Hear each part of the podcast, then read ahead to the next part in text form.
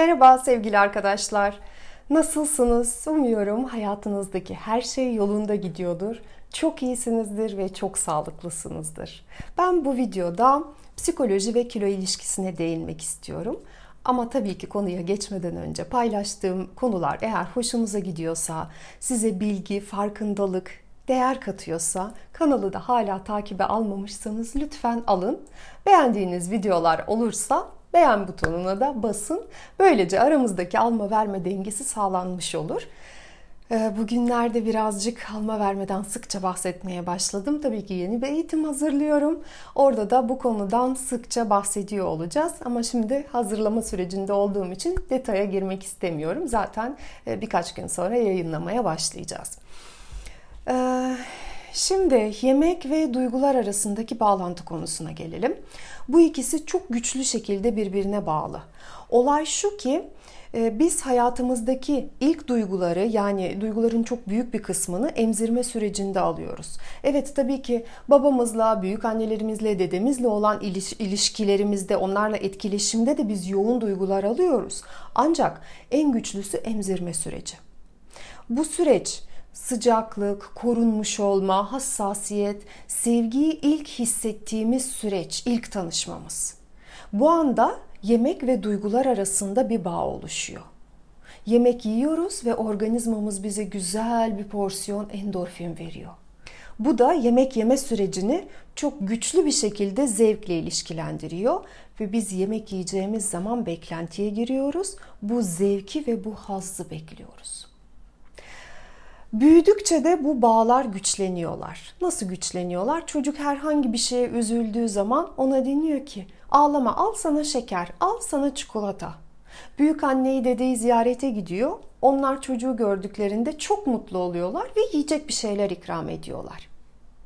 Emzirme süreciyle başlayan bu yemek ve duygu arasındaki bağ bu şekilde giderek pekişiyor.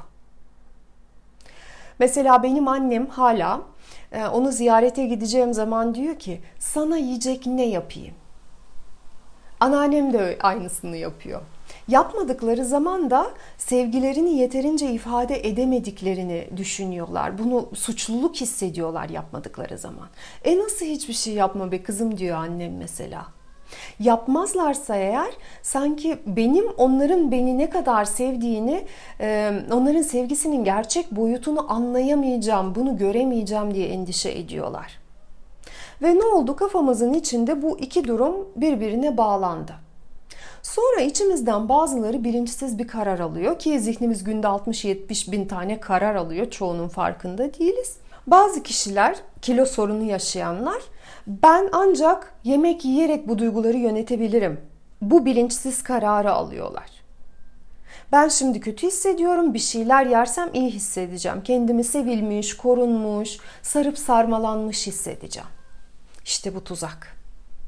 Çünkü e, duyguları biz yemekle çok az yönetebiliriz. İşte bu noktada da yeme bozuklukları başlıyor.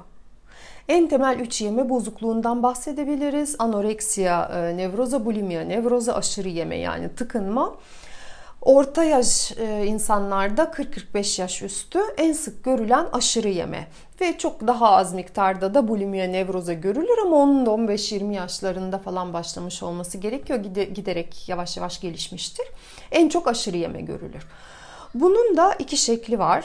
Kişi ya bir oturuşta çok yemek yer ya da gün boyunca sürekli ağzına bir şeyler atar ve rahatlıkla 5-10 bin kaloriyi yiyebilir.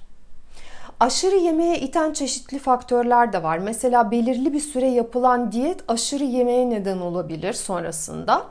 Artık e, zaten diyetten sonra kilonun tekrar e, alındığını biz biliyoruz. Diğer faktör insan duygusal durumunu e, yemekle yönetmeye çalışıyorsa, ayrıca etrafta çok yiyecek görüyorsa, yani çok kolay ulaşılabiliyorsa yemeğe. Kişi aç olmasa da kolay erişebildiği için ağzına atı veriyor veya burnuna koku geldiğinde veya birisi yemekten bahsettiğinde hep canı yemek istiyor. Yani beyin bu uyaranlara dayanamıyor. Uyaranlara dayanan kişinin beyni ise mesela o gidiyor mutfakta çok lezzetli bir pasta görüyor. Onun beyni diyor ki aa ben şu anda aç değilim yemeyeyim o zaman diyor ve yemiyor. Yani özetle duygular ve kilo birbiriyle bağlantılı. Ancak spesifik olarak kilo şu duyguyla bağlantılı dememiz kesin olarak mümkün değil. Bu insandan insana değişiyor. Her birimiz için tek tek incelenmesi gereken bir konu. Ee, bazı kişilerde bu üzüntüdür. Üzüldüğünde e, yemeğin onu mutlu edeceğini düşünür. Bazı kişiler depresif olduklarında yerler. Yani tabii depresyona girdiğimizde aşırı kilo kaybı da söz konusu. Gene kişiden kişiye değişiyor. Ama e, burada temel olarak kişinin kendi duygularını yönetemediğinden bahsedebiliriz. Bunun için de bizim duygusal zekamızı geliştirmemiz gerekiyor. Kendi kendimize duygusal durumumuzu dengelemeyi öğrenmek. Duygularımızı e, yemek yerine faydalı eylemlere yöneltebiliriz mesela. Mesela evimizi derleyip toplayabiliriz. Ama tabii öncesinde bu duyguları anlamak, onlara yer vermek, e, ardındaki düşünceleri, olayları anlamak bu daha e, sağlıklı baş etmemizi sağlayacaktır. Zaten psikoterapi süreci de bu. E, bir de daha doğduğunda tombik doğanlar var. Vücut tipi daha kilolu olanlar var. Burada da şöyle bir teori var. Soy sisteminde yer verilmemiş duygular sonraki nesillerde ortaya çıkarlar. Çok önerdiğim bir kitap var. Liz Bourbeau'nun Kendimiz Olmamızı Engelleyen 5 Yara kitabı. O, o kitapta kilonun altında en çok utancı gizlediğimizi söylüyor. Utancı da genellikle annemizden aldığımızı, yani dış dünyadan kendimizi e, bir şekilde kiloyla koruduğumuzu, kilo koruma kalkanı görevi görüyor. Ve kilo sayesinde biz kendimizi daha güvende hissediyoruz. Anne kendi duygularını şifalandırmadığında duygularını da kıza aktarıyor. Tabii bu gene genelleme, tabii babadan da almış olabiliriz. Dediğim gibi e, bu bunlar çok bireysel e, her birimiz için sebepler bireysel. Diğer bahsedilen durum e, mesela kadın ilişkide erkeğin annesi konumuna geçtiyse veya kendi annesinin annesi konumuna geçtiyse. Bu durumda da karnında annesini veya karnında kocasını taşıyor yorumu yapılır. Yani e, kendine ait olmayan bir yükü üstlenmiş ve onu çocuğuymuş gibi karnında taşıyor. E, birkaç gün önce bir kız arkadaşımla görüştük ve o dedi ki e, bir gün dayanamadım ve ilişkinin başından beri içimde taşıdığım, söyleyemediğim, baskıladığım ne varsa hepsini erkek arkadaşıma kustum. Ve o gün birden 4 kilo verdim birden göbeğim gitti dedi. Yani o o gün erkek arkadaşının annesi olmayı bırakmış. İçinde tuttuğu duygular erkek arkadaşını acıtacak diye daha önce söyleyememiş. Ama bu onu koruyup kollamak demek. Her bir yetişkin insan söylenen şeyle başa çıkabilir.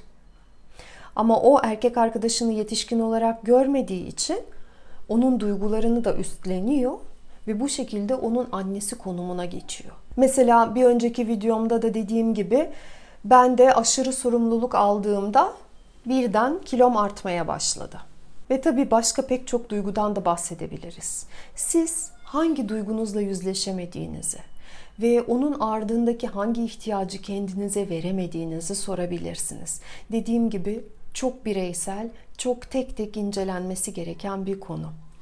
Umuyorum bu bilgiler sizin kendinizi daha iyi anlamanıza yardımcı olurlar. Şimdilik hoşçakalın, sevgiler.